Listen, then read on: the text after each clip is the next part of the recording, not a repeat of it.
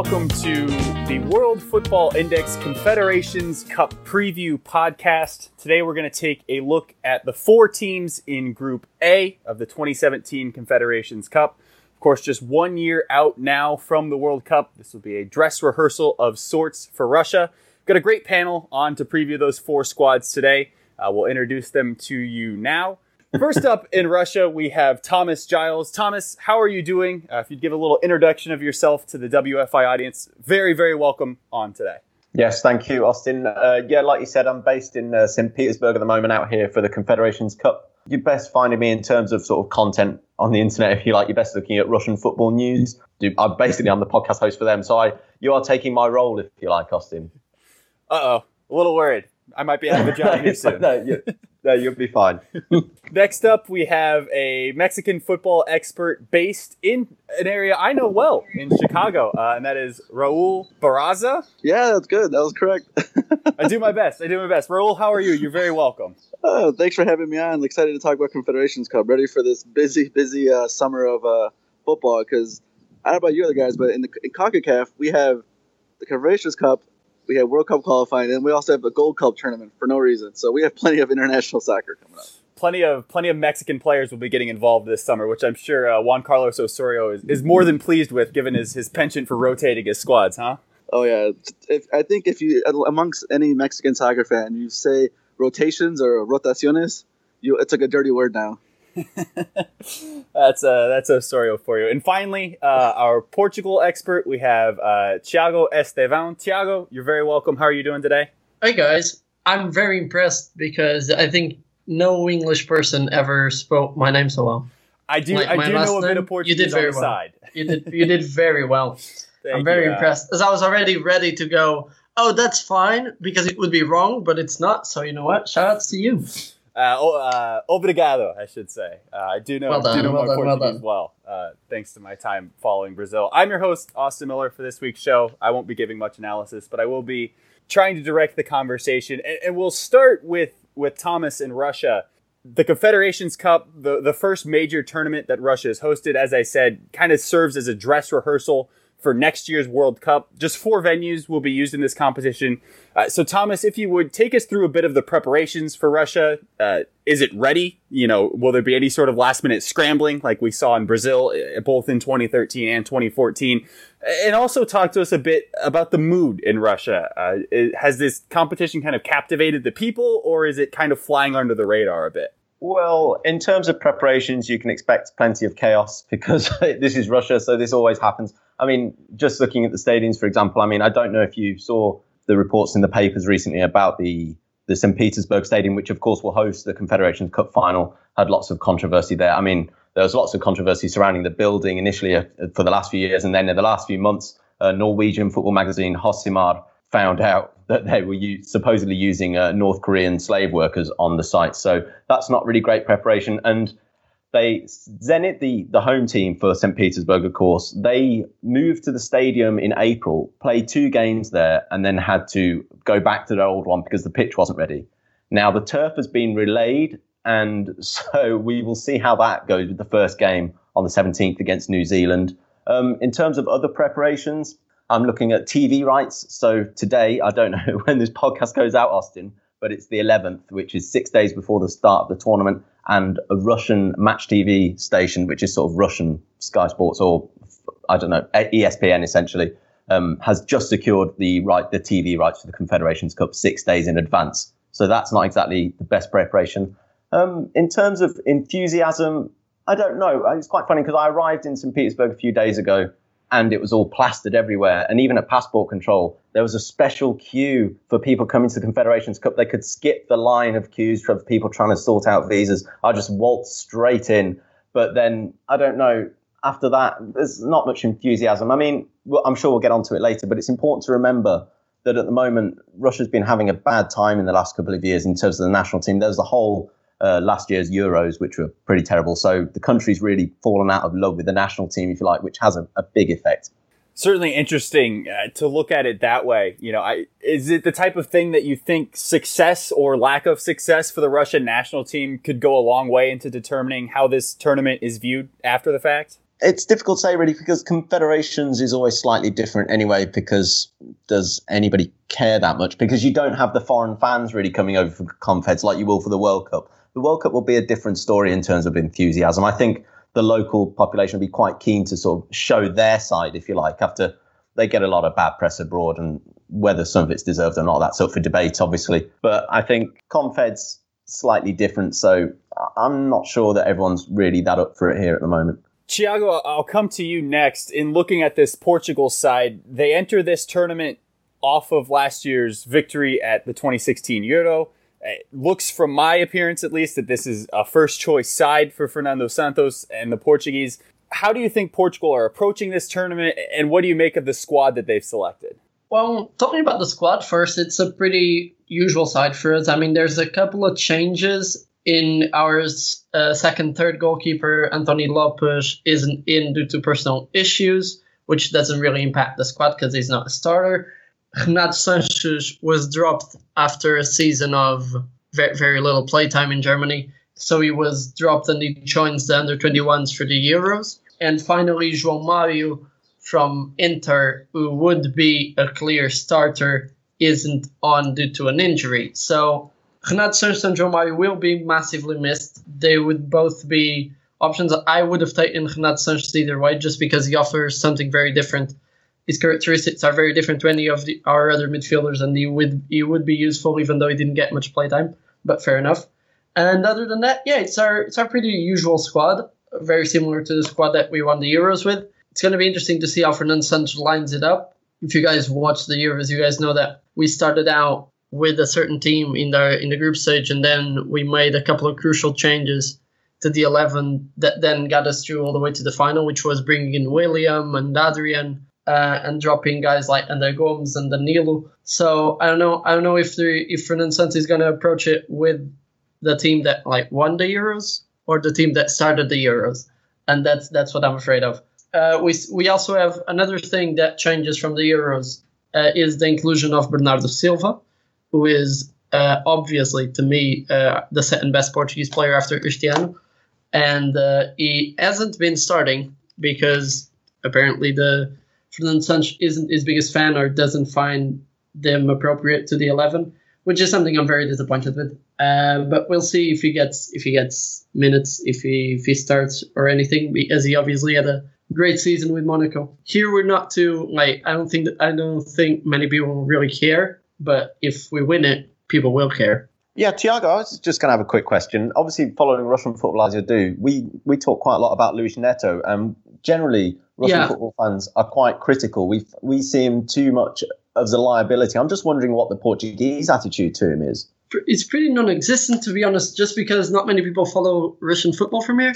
So, and like our centre back options are very poor, or they're not poor, but they're just old, and we're not really grabbing any other youngsters to come in for them. So I'm expecting, well, Fonte and Pepe are going to be the starters, but if Pepe isn't ready physically because he had an injury, and so much so that he wasn't even in the squad for the Champions League final, Fonte will likely be partnered by Neto. P- uh, people here don't really have a, a certain opinion on Neto just because he doesn't play often for the national team he's he's just kind of there filling in. He never really he never really made any crucial mistake for the national team or anything. So I mean, people are okay with him, but no one's really too impressed with him either because they don't watch them in a weekly basis or anything. So no one has a too formed of an opinion for him. It'd be it'd be interesting to see if he does play because, like I said, over here he's had quite a lot of attention on him. And uh, quite a couple of years ago now, I wrote an article about him and sort of the, the perception of him really and the, the debate still rolls on that he. Well, what do you think? What do you think of him? I don't think he's good enough for Zenit, and therefore probably not good enough for Portugal. Not that I know anything about Portuguese yeah. football compared to you. Obviously. Yeah, the thing is that we don't we don't really have many options. Like we're really dry out of centre back options, and we're trying to scramble for options because. But and if Pepe doesn't, if Pepe isn't ready physically, it's going to be either Fonte with Bruno Alves, who's thirty five or thirty six or something, and like if Fonte plays with Bruno that's like almost a seventy year old centre back partnership. They're they're solid, but I mean I don't know. Pepe the same thing, and then we have Net Net our, our youngest centre back in the squad, and he's not great, but he's he's what we got. Yeah, yeah, I mean, your youngest at 28, that's quite incredible, really. Yeah, the rest of our squad is actually quite like quite young, barring what Cristiano and stuff. But the rest of the squad is actually quite quite solid and like they have a future. But we're really struggling to find centre back options. Our other our other best options are probably Ruben Semedo, who just moved from Sporting to Villarreal in Spain, but he wasn't necessarily like a like a solid starter for Sporting. He was in and out of the squad, and he never really got a cap for the main national team. There's another two Sporting centre backs who are Portuguese, but they haven't solidified their spot in the Sporting 11, so they can't really bring anything to the national team until they do so. And there's really nobody else for now. So we're, we're struggling. It'll definitely be interesting to see how, how Portugal and Fernando Santos do approach that question.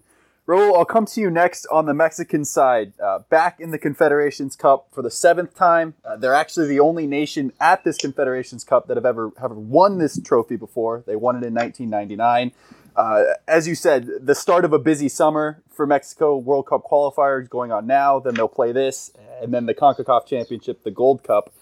What is the temperature of the Mexican national team as they come into this tournament, and what do you make of the squad selection from Juan Carlos Osorio? Um, the squad selection has been, as we've talked about before, his you know rotations, but that's kind of had the effect of where every player thinks, "Hey, I can play next game. I need to be ready," as opposed to certain national team coaches. I'm sure you guys know they pick their guys, whether their guys are getting playing time in their clubs or not.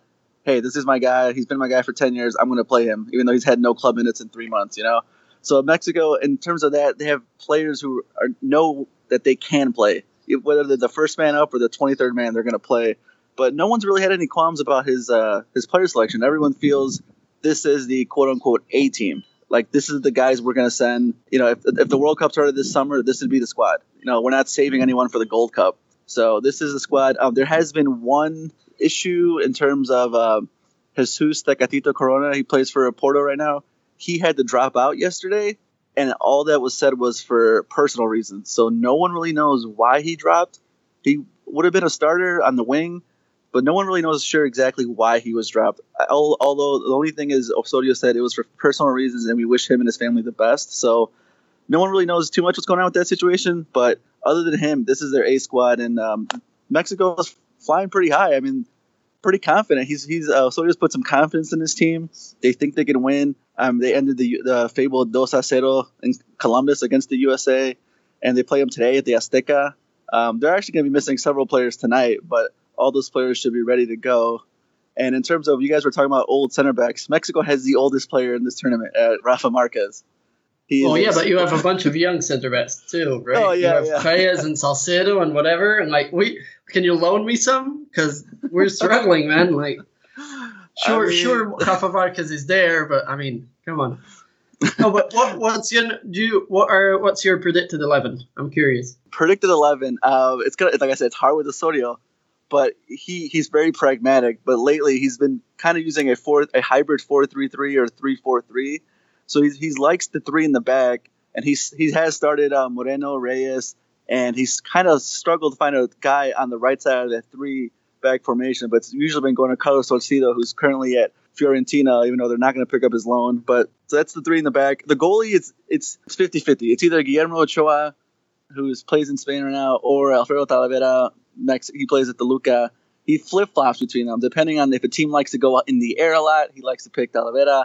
Anything else, he likes to go with Guillermo Ochoa.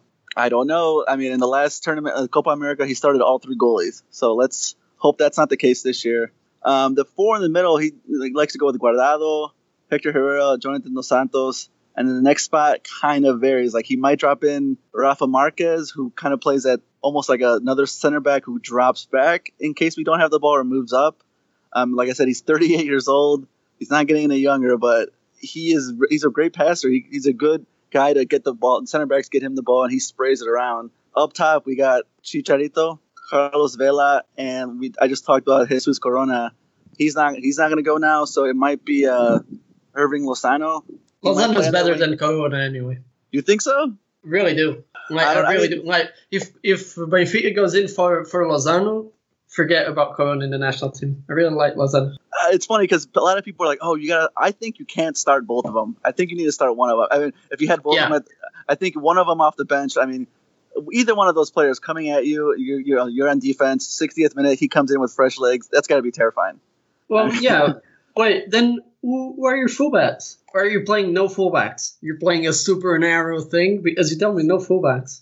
Ah, that's the one position Mexico is struggling with. Isn't like, isn't Lion isn't Lion a starter? Layun, he he hasn't played since he since the they had like a couple friendly. He had, he had played in the first friendly. He hasn't played in the other ones.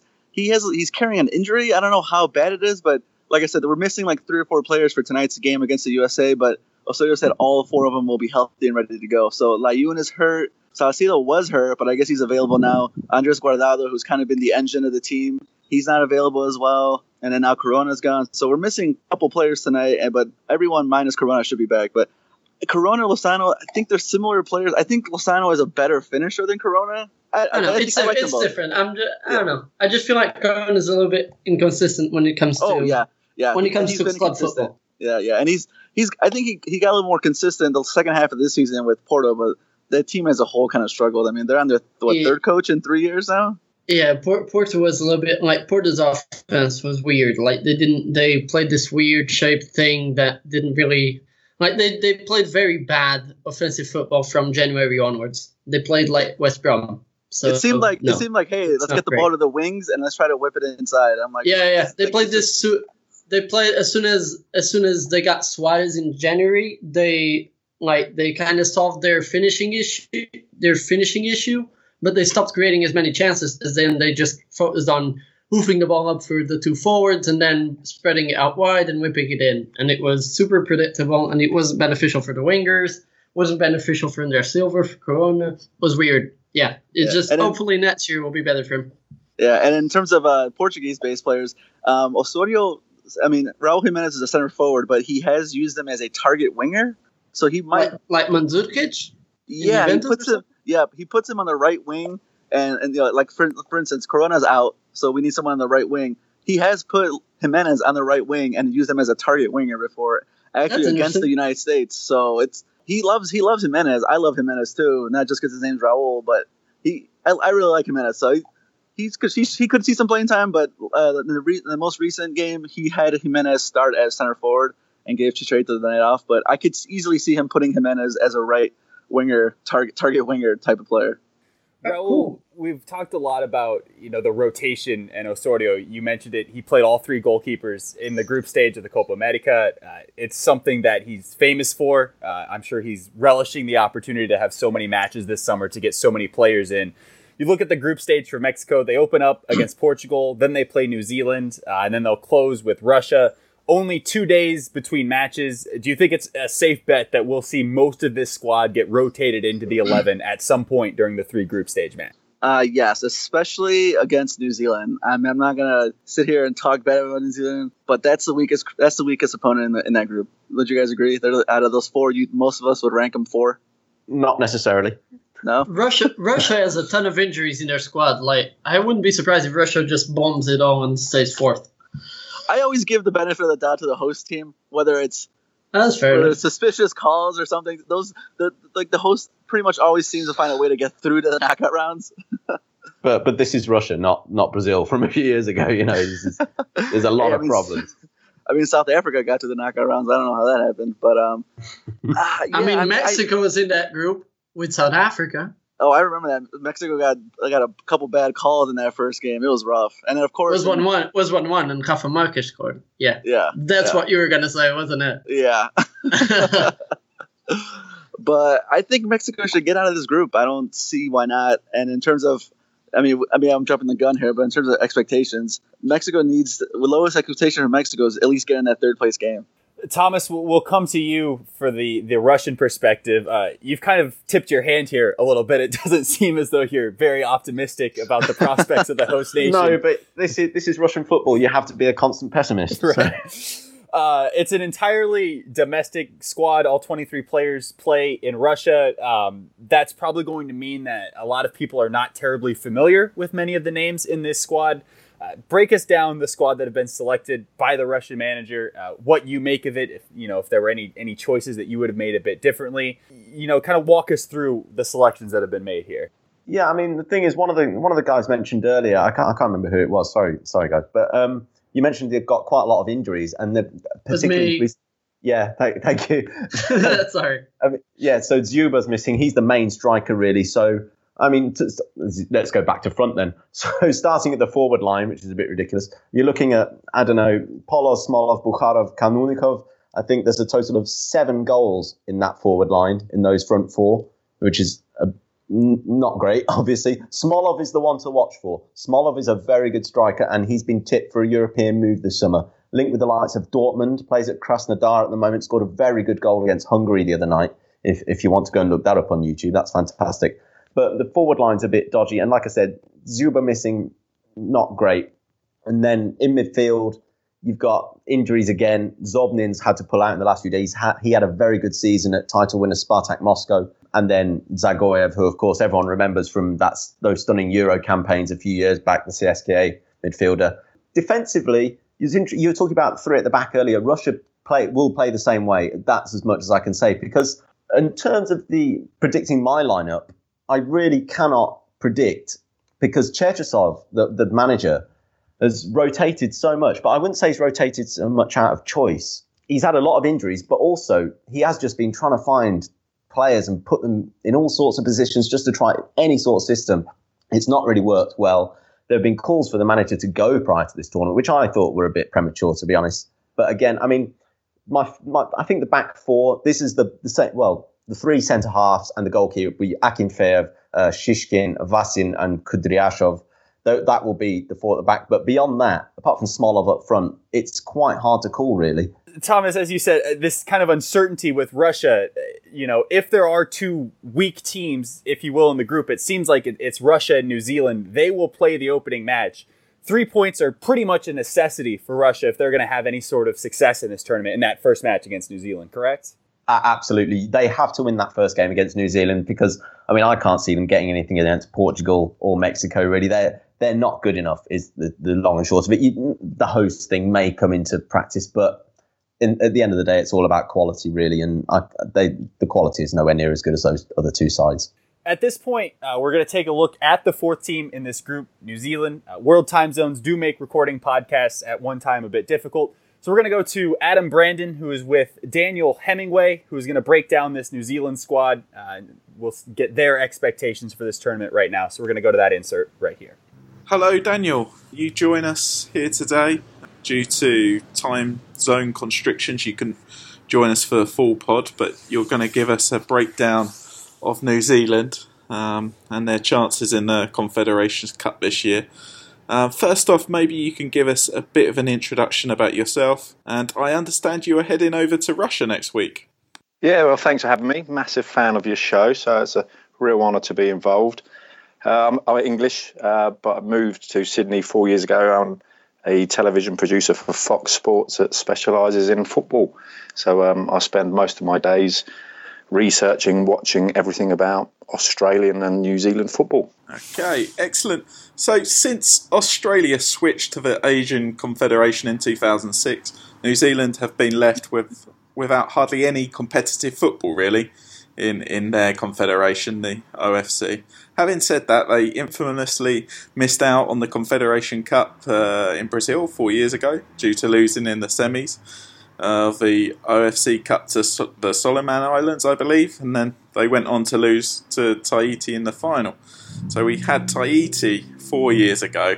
I don't know if New Zealand are going to provide a sterner test than Tahiti did what what are your expectations? Well, that kind of changed everything for New Zealand football because after losing that, they needed to really get a grip and they were a bit embarrassed. And I think the whole world was laughing really that New Zealand didn't qualify for that tournament.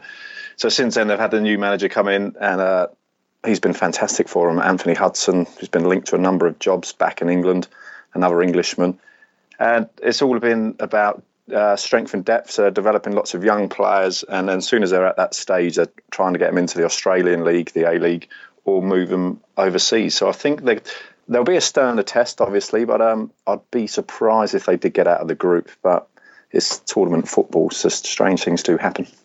How can we expect New Zealand to set up, do you think? I understand their manager, Anthony Hudson, is quite highly rated actually within the game. And um, like you mentioned, he's improved them over the last four years, and he actually got linked with a couple of championship clubs, including the club we support, Norwich.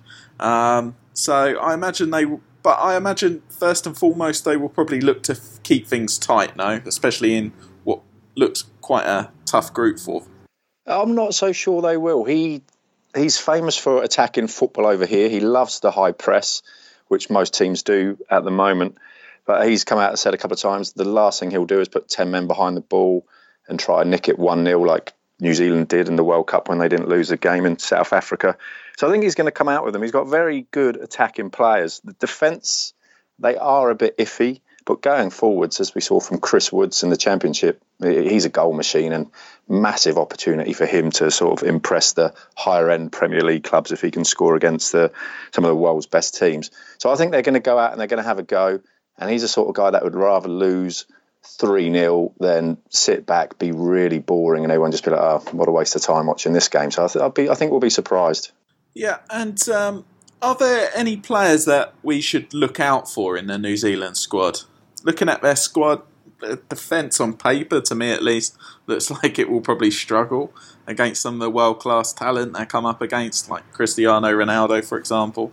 Um, you know, Tommy Smith of Ipswich Town, he struggles against sharp attackers in the Championship, so I don't hold out too much hope for him. At the other end of the pitch, I've got uh, another Championship player, Chris Wood, who has just had the season of his life for Leeds United, so he's going to be full of confidence ahead of this competition, I imagine. Yeah, he's he's high on confidence, obviously, with 30 goals in all competitions, I think he got in the end. And he's already been linked 15 million pounds to Everton. So if he does score goals here or just impresses, then you know maybe the value is going to go up, which would be good for Leeds. They've already come out and said he's leaving, so they've accepted, I think. But it's the support midfielders. They have two very good wingers in Marco Rojas, who's nicknamed the Kiwi Messi for obvious reasons. He's about three foot tall and just beats men for fun. He was in the A League a couple of years ago and was he won Player of the Year and then was went overseas a bit too young, bit of bad agent work that seems to happen here. If a player has a good season, they get sold to a rubbish league in Europe and never play. So he came back at the beginning of this season and he's just been fantastic again. He's standout player for Melbourne Victory. He assists goals. There's just he's high in confidence. He can just beat men. And then the other player is this Kosta Barbarouses, which is at Wellington Phoenix. They're the New Zealand-based A-League team. He's another fantastic player. Again, another winger sometimes comes in at number 10, not very tall, high in confidence, just runs at players. And if, if those two perform with Chris Wood up front ahead of them, I think they'll surprise a few players. But as you mentioned, defensively, we all know Smith is an absolute donkey at best. Andrew Durante, he's right at the end of his career. He's had a terrible domestic season. Thomas Doyle's another one. He's not really that good. There's another young kid called Storm Roux that's based in Australia again, he's had a better season. He's only young. He's been playing under Paul Okon. I don't know if you remember him. He was a very influential player over in Europe from Australia. Played for Leeds, and Middlesbrough, and a few other clubs in Belgium and Italy. So he's not brilliant, but you know, if the manager can get anything out of them, Uh, we'll see. Defensively, they are in real trouble. Yeah, especially as they're missing Winston Reid, I believe. Yeah, massive shame for them. Obviously, captain and by far their best player. He's been out for West Ham for a few months and he's now got to have a bit of knee surgery. And the manager has come out and said how gutted he is, obviously, but as long as he's back for the World Cup qualifiers, they are putting them in as more important games to get to the World Cup. You know, is probably more important than having a good Confederations Cup. So he's sitting it out, and they're just hoping that he comes back and doesn't really lose any of his ability or anything with this knee uh, problem he's had. Yeah, I, I, think this is going to be quite an interesting uh, competition for a lot of South Americans to watch because whoever finishes fifth in South America in the CONMEBOL qualification will end up probably facing New Zealand in that playoff for the World Cup. I, I, I think there's going to be plenty of interest in New Zealand this side. Do you think they can get out of the group? Probably not. I don't. I, I think the other teams have just too much for them. But I think again we keep talking about it, but defensively they'll just be let down. The goalkeepers aren't of the best quality either. They're in lesser leagues in Europe. I think their number one's playing in the fourth division in Germany at the moment. So um, that's not ideal. It's not the greatest standard. So yeah, I'd be very very surprised if they get out of the group. But I think they'll surprise people going forwards. But every attack I, I see, it's going to look like the oppo- opposition is going to score. Okay, well, it's going to be fascinating to see how they get on in this competition. And like you say, if, if they do come and play sort of not a defensive game, I think that will probably surprise many people. So, yeah, I'm kind of looking forward to seeing what they offer now, having spoken to you. So, thank you for coming on, Daniel, and I'm sure we're going to speak again soon for the Group B pod when you'll be breaking down the strengths and weaknesses of Australia for us. So, cheers, mate. Hope you enjoyed your time with WFI today.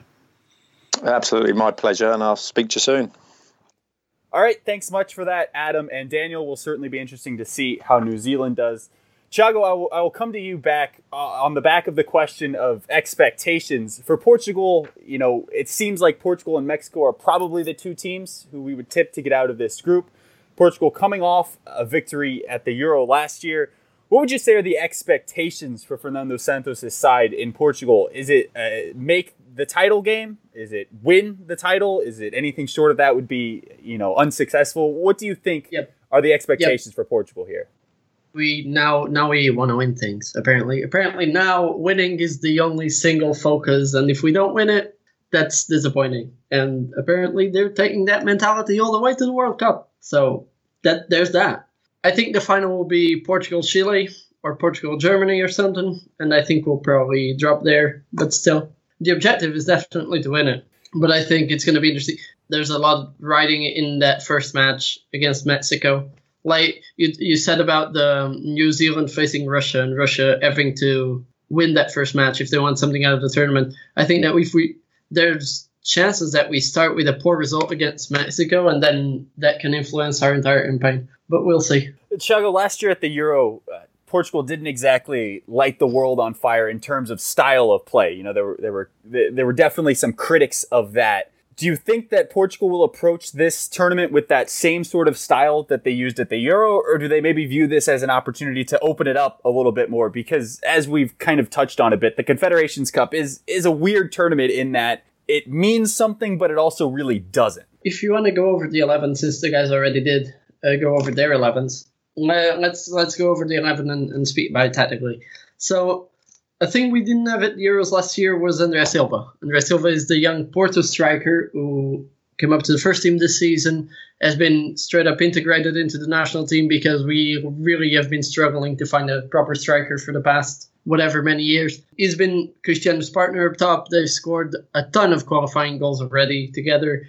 And we're going to play a 4 4 2 with those two up top, and that's a sure thing. So that's playing with André Silva, who's more who's a pure striker is, is differently than playing a 4-4-2 with like Nani partnering Cristiano, for example, like we did last year at the Euros. Uh, so there's that, and then there's a lot of questions about our midfield because I'm pretty sure we're going to play William Carvalho as a defensive midfielder, and then ahead of him, I'd prefer to see Adrien Silva playing like we did at, at the Euros, but Fernando Santos is a, has been playing Moutinho there as of late. I'd prefer to see Adrien Silva, as I just said. And then we're going to have two wingers we still don't know if they're going to be proper wingers or if they're going to be like attacking mids that can drift in a little bit more. In my opinion, Bernardo Silva should obviously start from the right and on the left. Maybe a pure winger like Quaresma, or maybe someone like someone like Pizzi could be ideal to drift in. But uh, Fernando Santos has been starting Andre Gomes, which is god awful in my humble opinion. So I'm expecting perhaps Andre Gomes from the left, unfortunately, even though we won the Euros only when we took him out of the squad. We're making the same mistake all over again. And then from the right, it's, it's going to be between Gelson, who's a pure winger from Sporting, Quaresma, who you guys know, and Bernardo Silva. And then in the back, the red line is probably the most defined thing so far, which is Fonte and Pepe, or Fonte and Bruno Alves, depending on Pepe's physical uh, condition. Uh, Rui Patricio in goal, Raphael Guerreiro from the left, and Cedric Soares from the right, most likely. It's, it's going to be interesting. I mean, on one end, I think we could play a little bit more of an open style, especially because of our opponents as well. Uh, we're not going to be facing teams as uh, strong, I'd say. I mean, Mexico kind of, but I, I don't know how much closed down will Mexico play. And then we're, we're just gonna be we're gonna be playing a little bit more of an open style against New Zealand and uh, and Russia, I'd say, and then from then on we'll see. But I think that if we come up against the likes of Germany, even even if this Germany isn't their strongest their strongest side, uh, we will end up playing like we did against France last year. It will certainly be interesting to see. Raul, for you, we talked a bit about expectations earlier. It seems like it's very rare that Mexico gets opportunities to play high level competition. And the last time we saw them at the Copa America, it, did not end well, you know, with the 7 0 loss to Chile. So it certainly feels like, from at least where I sit, that Mexico are they view this tournament as, as fairly important because it is a chance to kind of stack themselves up on the global stage. What do you make of the expectations for Osorio's side? Um, I I think they can meet expectations. I mean, can they win it? I can easily see them winning. I mean, some teams, to be honest, are not taking this thing totally seriously. I mean, isn't Germany basically sending a, U, a glorified U twenty three squad? Yeah, it's, I mean, it's, it's certainly a, a, second choice side at best for Germany. Mexicans like they they take every. It could be like New Zealand invitation with them and a bunch of oceanic oceanic confederation teams in Mexico. It's like, oh, we're gonna win by fifteen every game or something. It's just sometimes the expectations are too much, but I think Mexico can meet the expectations, whether it's get to the championship game, get to the third place game. I would view that as as a success. If they, the only way I'd view this as a, as a bad tournament for Mexico is if they don't make it out of the group stage. If they don't make it out of the group stage, you're already gonna hear people, oh, we gotta fire Osorio. I mean, it's just, it's just, that's just how it is in Mexico. You have one bad, you have a couple bad games in a row. It's time to fire. It's time to fire a coach. I mean, Osorio's only lost two games since he became the Mexico coach. That infamous 7-0 beatdown, and then well, a friendly against Croatia uh, uh, last week, two weeks ago. So Mexico, they're coming in hot. I think they should do well in this tournament, but like you guys were saying, the Confederations tournament's a little bit weird, so you kind of don't know what what to expect. I certainly view Mexico among the favorites, and, and I think it would almost be fair to say they might be the team outside of perhaps Chile that will take this tournament the most seriously. They're, they're the ones who would most want to lift this trophy and to have that sort of success. Thomas, for you with Russia, it seems like getting out of the group, you know, that is what is generally defined as success. It also seems like that might be a bit too tall of a mountain for Russia. So would it be fair to say that picking up three points against New Zealand could consider this tournament a success for the Russian side? I, I, guess so. I mean, I mean, getting out the group stage is is a failure, really, isn't it? Because it's failure to qualify, and there's no sugarcoating that. But I mean, like you said, the, the group is really strong, and as I said earlier, the other two sides, as you mentioned with Mexico, especially, that's a really interesting point that you make about them really being motivated to win this. Of course, Russia will have their own motivations being the host, but again, quality is, is just not there. I think it'll be it'll be interesting to see you know how they do approach this tournament as as far as that is concerned with you know just the, the mindset of this Russian team where it's at as they come into this. I think will be very very interesting. They they are unbeaten in their last three. It's worth mentioning that, and they had a good three 0 victory against Hungary the other night. But then I also saw that uh, Hungary lost to Andorra 1 0 a couple of days later. So I'm not sure about the state of Hungarian football at the moment. And then they drew 1 all against Chile good result, obviously, but again, it's it's a friendly, and I'm not sure how seriously Chile were taking it. To be honest, it's it's one of those. And the thing I was actually going to ask um, Raul there, you mentioned that Mexico are playing at the Azteca tonight. Um, like I mentioned, Chile are already out here. They played against Russia. Does that concern you at all that they're not out here already, Mexico? Um, I believe the plan is for them to head out there tomorrow. So if they head out there tomorrow, tomorrow is what twelfth? Am I getting my days confused? Yeah, no, tomorrow's the twelfth. The twelfth, yeah. So they'll have a little less than a week to get out there. I mean, I know it's a long flight, but these friendlies bother so many Mexican fans. Just to show you how convoluted it was. So they played a friendly on Saturday at, in LA. They flew to Colorado for a couple of days of training, and then they flew from Colorado to New Jersey for the game. Well, they had trouble. They had trouble landing in New Jersey, so they landed, I think, somewhere in Pennsylvania got they took a bus to get to their hotel at like two in the morning the night of the game, and then they had a game, and then they flew to Mexico City like the next day. So I think either this team is going to be dead tired or just used to all these long flights. But they've been training, and then even before the the friendly in L, in LA, they played a they had a training session a week or four or five days at the Azteca in New Mexico in Mexico City. So they they should be used to this altitude. Uh, maybe that gives them upper hand. I don't know, but uh, ideally you would have you would have wanted them already in Russia. But what are you gonna do? I mean, they had to play these World Cup qualifiers, so. And, and they even moved the date up of the match Yes, with the United yes. States. Uh, we also Uh-huh. saw, I believe it was, oh yeah, Australia had a World Cup qualifier moved up as well, so that they could play that before going to the Confederations Cup. But as as you said, Raul, Mexico at this point they're almost used to a busy a busy fixture list. It seems like every international window they're doing something like this, where they're jet setting around the United States and Mexico and North America. So if there is a team that can handle that sort of of travel, it probably is Osorio's side. Yeah, and that's it's right up their alley. But like you said, I ideally we would have wanted them in Russia by this weekend. But I mean, I guess they get the extra day since they they don't play the same day as Russia. They play the next the following day. But to your point, like you said point earlier, they do have a game on the 18th, the 21st, and then the 24th. So they're gonna have three games in six days. So It'll certainly come fast and furious. I'd like to take a look now at, at some players that you guys ha- have pointed out on the particular squads. You know, maybe to keep an eye on. Uh, certainly, some maybe some players that have maybe flown under the radar for, for a casual fan.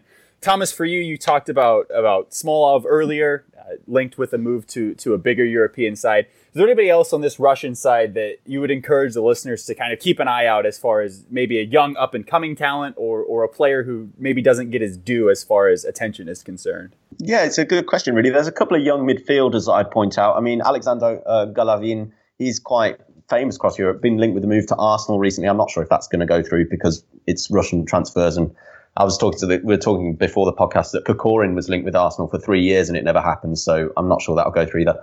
Um, Alexei Miranchuk is a very good young player from Lokomotiv, very nice midfielder, very cultured, very very good player. But I'd also point out somebody like Dmitry Poloz at Rostov did very well last season for them when they nearly won the title. Very energetic striker, used to a very high pressing game at Rostov, presses really well. He's a, he's a but he hasn't scored for the national team yet. So he's only got eight caps. He's 25, but he's a nice little striker that's worth keeping an eye on. I'd say.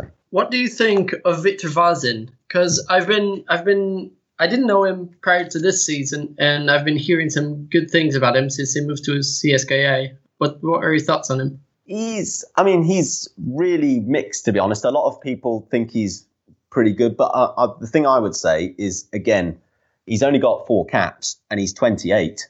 Is that he's not really established as such at a national team level? Yeah, so not not ideal. is it worth going for? Do you see what I'm saying? Yeah, yeah. I was just asking because I knew he did well for. Was it Ufa? Was it? Yes. I don't know how to say it. Yeah. And then I've been hearing some good things about him. I, I was just curious, to be honest. the ex UFA coach is now at um, CSKA, of course, so that, that would be a big part of it, I would say. The problem with the Russian centre backs is that they had the Berezutsky brothers and Ignashevich for a long time. They're in their late 30s now, and they're not in the squad now. So it was really trying to push them out the door and trying to find someone new in there. And Victor Vasin is really probably a bit of a last resort call on that, to be honest, because that, just because there's no other options. And and Thiago, for you with this Portugal side, Cristiano Ronaldo will obviously get the headlines as always with Portugal, but they are a- a bigger team than just Ronaldo. The other players for you to maybe keep an eye on, uh, Bernardo Silva has moved to Manchester City. He's a player that has certainly gotten a lot of attention recently. Anybody else in this Portugal squad that you'd have the listeners have their eye on? Well, uh, most of them are quite well known by now, but I'd say Bernardo Silva, if he plays, is a really good one to watch. André Silva is probably my main one to watch, the one the Porto striker, now linked with AC Milan and Zenit. Uh, he probably won't leave to Zenit, but maybe for AC Milan. Uh, he's going to partner Cristiano, and he's going to be an, an interesting one to watch. Um, he's probably going to score a couple, to be honest. Uh, Gelson Martins as well uh, sporting winger, uh, has been linked to Liverpool as of late. Just kind of a solid pure winger on the right side. And uh, who else? Who else? We have Nelson Semedo, right back. I don't know if he's going to play because Cedric is supposedly ahead of him in the pecking order. But if he does play, it's going to be an interesting one to watch. He's been connected to Barcelona and Manchester United. Yeah, that's about it. I mean, some of the other guys are always interesting to watch. Pizzi or Adrien, if they do play the ones who play in Portugal don't get as much attention as the ones who play outside. It's going to be interesting. And Raul, with this Mexican side, I think there is a lot of intriguing talent. Uh, for me, uh, Irving Lozano definitely sticks out the most. Uh, he's been playing brilliantly for Pachuca. He really impressed me at the Copa America last year. Lozano certainly one that we should have our eyes on. Who else? Uh, a couple of younger players, maybe, or, or some under the radar players, perhaps playing domestically in Mexico, uh, that the listeners should have their eyes on. Um, I'm going to flip it around and pick a player who, who has been who was once voted the best forward in La Liga and say Carlos Vela. Many of you guys know he was kind of estranged from the national team. He re- kind of refused any call up for three and a half years. He even refused a call up to the 2014 World Cup, saying he wasn't in the right mental state to go help Mexico. So there was a lot of beef between him and the federation, due stemming from a party back in 2010, which he got in trouble for. But there were several players, and eventually, like the head of the the national team, the director, he even quit over it. But Vela held he held that grudge, and he didn't get called up for three and a half years. But he's, I mean, there's been recent interviews where he says, you know, he's he's happy. He's finally happy to play for the national team, and he is immensely talented. When he's arguably Mexico's most skilled player. The only problem is he has hardly played for the national team. So, but the last couple games, he's kind of been playing that that playmaker role, sitting like almost coming back as a number ten, even though he starts off on the wings. And he, him and well, him and Tecatito had been switching off on the wings. Even if Lozano plays, I can see them very easily just switching on the wings, confusing confusing opposing fullbacks. But Vela can be that linchpin that springs Chicharito. Because I mean, I love Chicharito, but you're not going to give Chicharito the ball 30, 30 yards from goal and ask him to create anything. Whereas Carlos Vela can easily do that. What do you make of Chicharito's form coming into this tournament? Uh, he got the goal against, I believe, Croatia, and then did he score against Ireland as well in that friendly? He did not even play in that friendly. Okay. I don't think. No, okay. even though the crowd was chanting, this crowd of like forty-five thousand people in New Jersey were chanting for him that he was not going to play because Osorio knew I don't need to play this guy because well, you know what you have. yeah, we know what we have, and he wanted like he wanted to stretch other guys out. Mm-hmm. So, and he didn't even actually did he play? I'm trying to think if he even saw any minutes against Honduras. He might have just seen a couple minutes. Or you know what? He did not even play against Honduras either because they played uh, Oribe Peralta. So, but look for Chicharito to start tonight against the United States, and his form. I mean, I've been watching him over the years, and it's just his form. I kind of don't even care about his form. I mean, he just needs just even if he's not scoring goals, he's always making those runs that just create space. Like he can make the run through the box that creates space for one of the wingers who likes to cut in on their on the uh, cut in on the other foot, whether it's Vela cutting in or Lozano cutting in. He creates that space. So even if he's not scoring goals, having him on the field means that your two center backs need to know where he is at all times. So as long as he's on the field, teams are going to treat him as he's informed. So that's how that's how I feel about him. Chicharito, one of my favorite players to watch uh, in international football. All right, guys, time for our final question here on the pod. Uh, we're going to put you on the spot a little bit.